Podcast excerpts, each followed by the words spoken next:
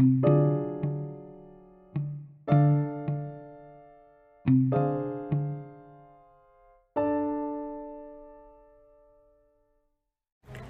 Sobat Randy, ini awal mula kisah kami. Dia bernama Vinara, lengkapnya Vinara Putri Azahra. Biasa dipanggil Ara, atau sesuka Sobat Randy aja deh. Dia lahir di Yogyakarta, tetapi dia tidak fasih berbahasa Jawa. Katanya sih alasannya karena terlalu lama tinggal di Bandung. Terus katanya, tanggal lahirnya itu rahasia. Takutnya Sobat Randy berebut mengucapkan ulang tahun kepadanya. Aku juga nggak ngerti deh kenapa dia bilang begitu. Hobinya menulis dan menggambar. Ia juga bercita-cita sebagai penulis. Oh iya, dia itu mahasiswa yang baru menginjak semester 2. Jadi masih bisa dibilang status maba itu masih melekat di dirinya. Fun fact-nya dia sih, dia itu anak IPA yang berambisi menjadi dokter. Tetapi, ya siapa yang tahu, takdir mengantarnya ke titik sekarang ini. Ya, administrasi keuangan publik. Salah satu jurusan sosum di Universitas Pajajaran. Terkadang banyak hal yang tidak berkesinambungan tetapi masih bisa menjadi satu. Ya namanya kehidupan. Oh iya, tempo hari aku sempat mengatakan sepatah dua patah kata kepada Ara. Kira-kira begini bunyinya. Hidup adalah serangkaian kebetulan. Kebetulan adalah takdir yang menyamar. Kalau kalian kira ini tentang dia yang bersuara, maka tebakan kalian salah.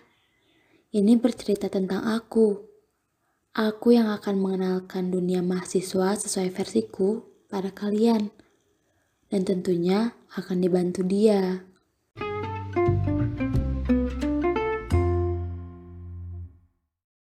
Halo Sobat Randy, bagaimana waktu liburannya?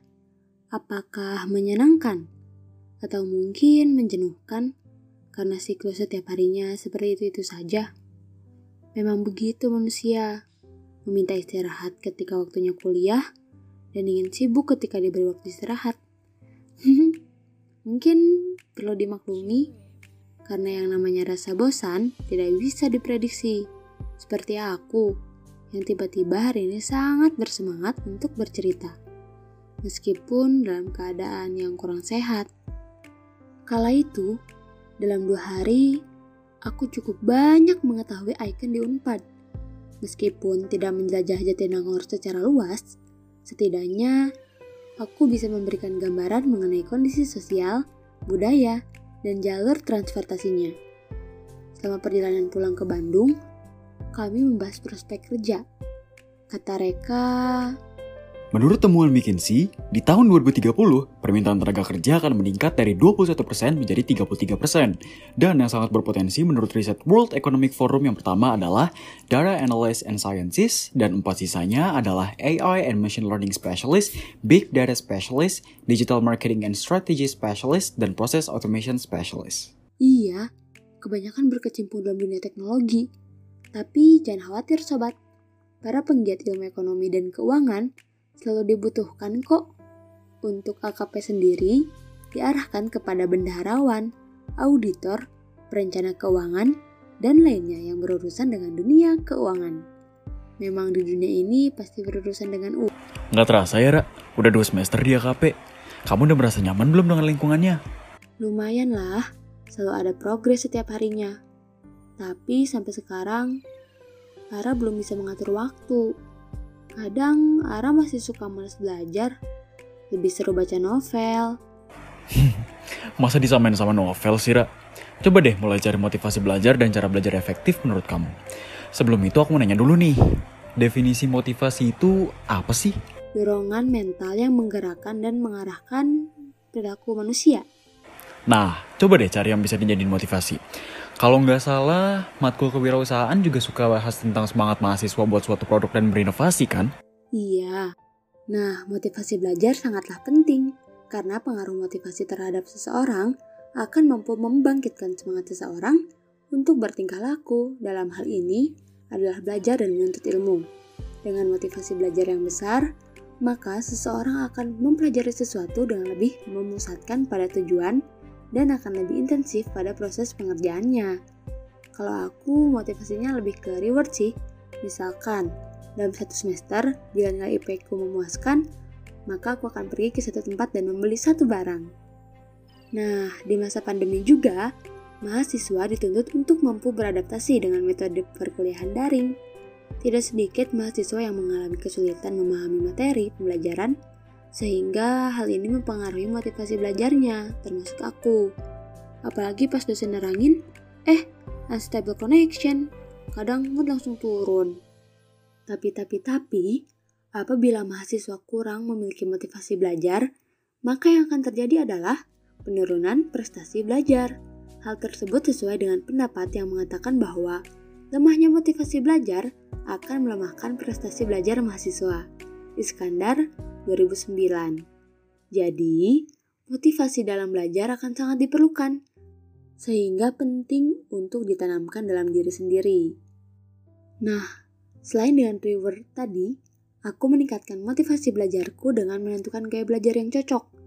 Kebetulan aku tuh anaknya visual banget, jadi gaya belajarku pun visual. Contohnya, membuat agenda belajar.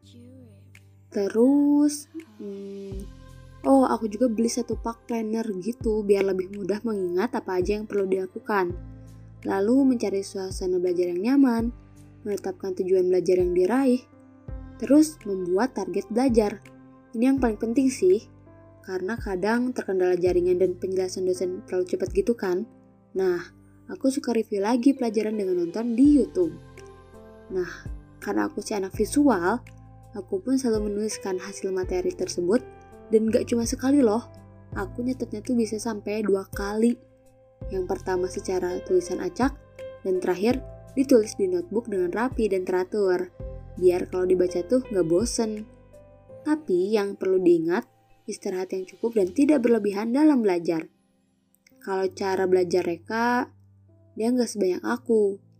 Mungkin sekali mendengarkan dan membaca buku langsung ingat materinya.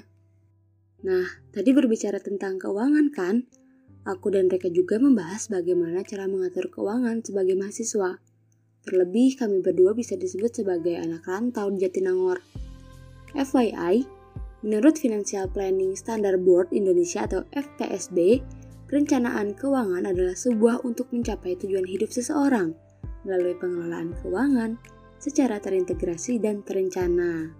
Pada dasarnya, tujuan hidup seseorang dapat bervariasi, di antaranya seperti menyiapkan dana darurat, dana pensiun atau dana hari tua, dan sebagainya. Perencanaan berperan besar dalam menekan risiko terjadinya hal-hal yang tidak diinginkan. Kebanyakan mahasiswa belum memikirkan bagaimana cara mengelola keuangan dengan baik, terutama mereka yang masih mengandalkan uang pemberian dari orang tuanya. Padahal, sebaiknya mahasiswa dilatih mengelola keuangan dengan baik agar kelak terbiasa membentuk gaya hidup yang menyesuaikan dengan kondisi keuangannya di masa depan. Ra, kalau boleh tahu, cara kamu bagi uang setiap bulannya seperti apa sih? Karena masih COVID, aku diberi uang pas hangout aja. Kalau kamu gimana, Kak? Aku ada kerja, Ra. Tapi dikasih juga sih. Mau aku kasih tips ngatur uang nggak? Nah, apa aja tuh? Oke, yang pertama, Philip Kotler dalam bukunya mengatakan bahwa kebutuhan manusia adalah suatu keadaan yang ditemukan oleh rasa kekurangan terhadap suatu hal, yang jika tidak dipenuhi akan menimbulkan kualitas hidup di bawah kewajaran. Nah, secara umum, kebutuhan dasar manusia terdiri atas kebutuhan fisik seperti makanan dan pakaian, kebutuhan sosial seperti kasih sayang, dan kebutuhan individual seperti kemampuan mengekspresikan diri. Nah, dalam mengelola keuangan ini, kamu harus tanamkan prinsip bahwa kebutuhan itu berbeda dengan keinginan.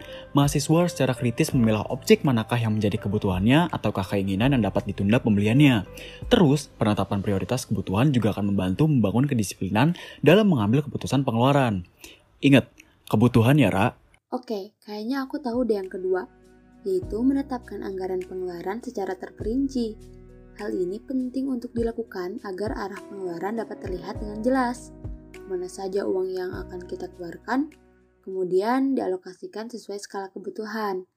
Pada saat waktu berjalan, jangan lupa selalu usahakan keluarkan uang sesuai dengan anggaran yang telah ditetapkan sebelumnya. Dan jangan sampai lebih dari anggaran tersebut. Kadang susah sih, tapi harus banget biar sekaligus latihan disiplin. Wih, pinter banget kamu, Ra.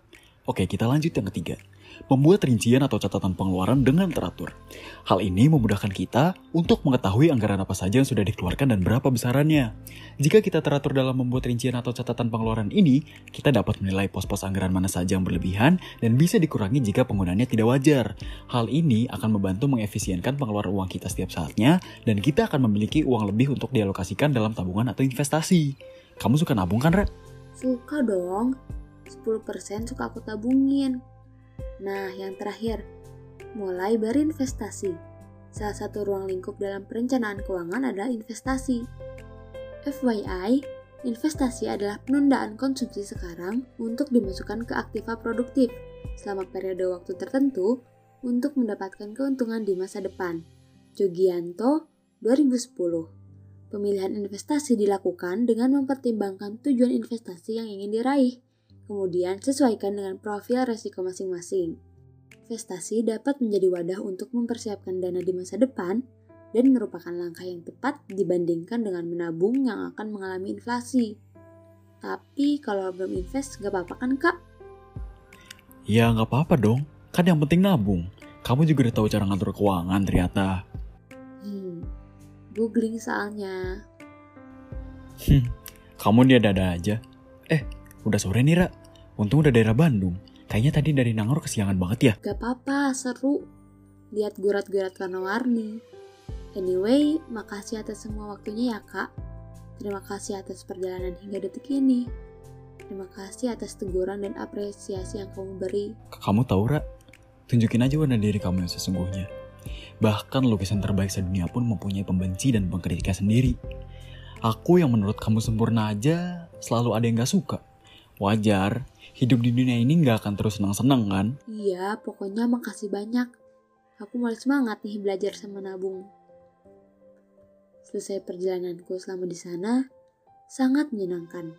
Dan banyak sekali ilmu yang ku dapat. Terhitung sudah satu bulan sejak kejadian itu, aku tak bertemu dengan dia. Apa harus bertemu lagi?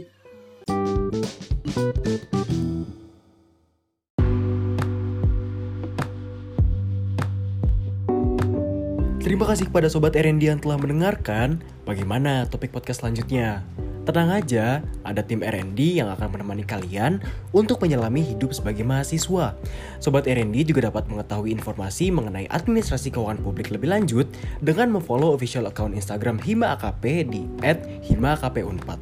Sampai jumpa di episode selanjutnya.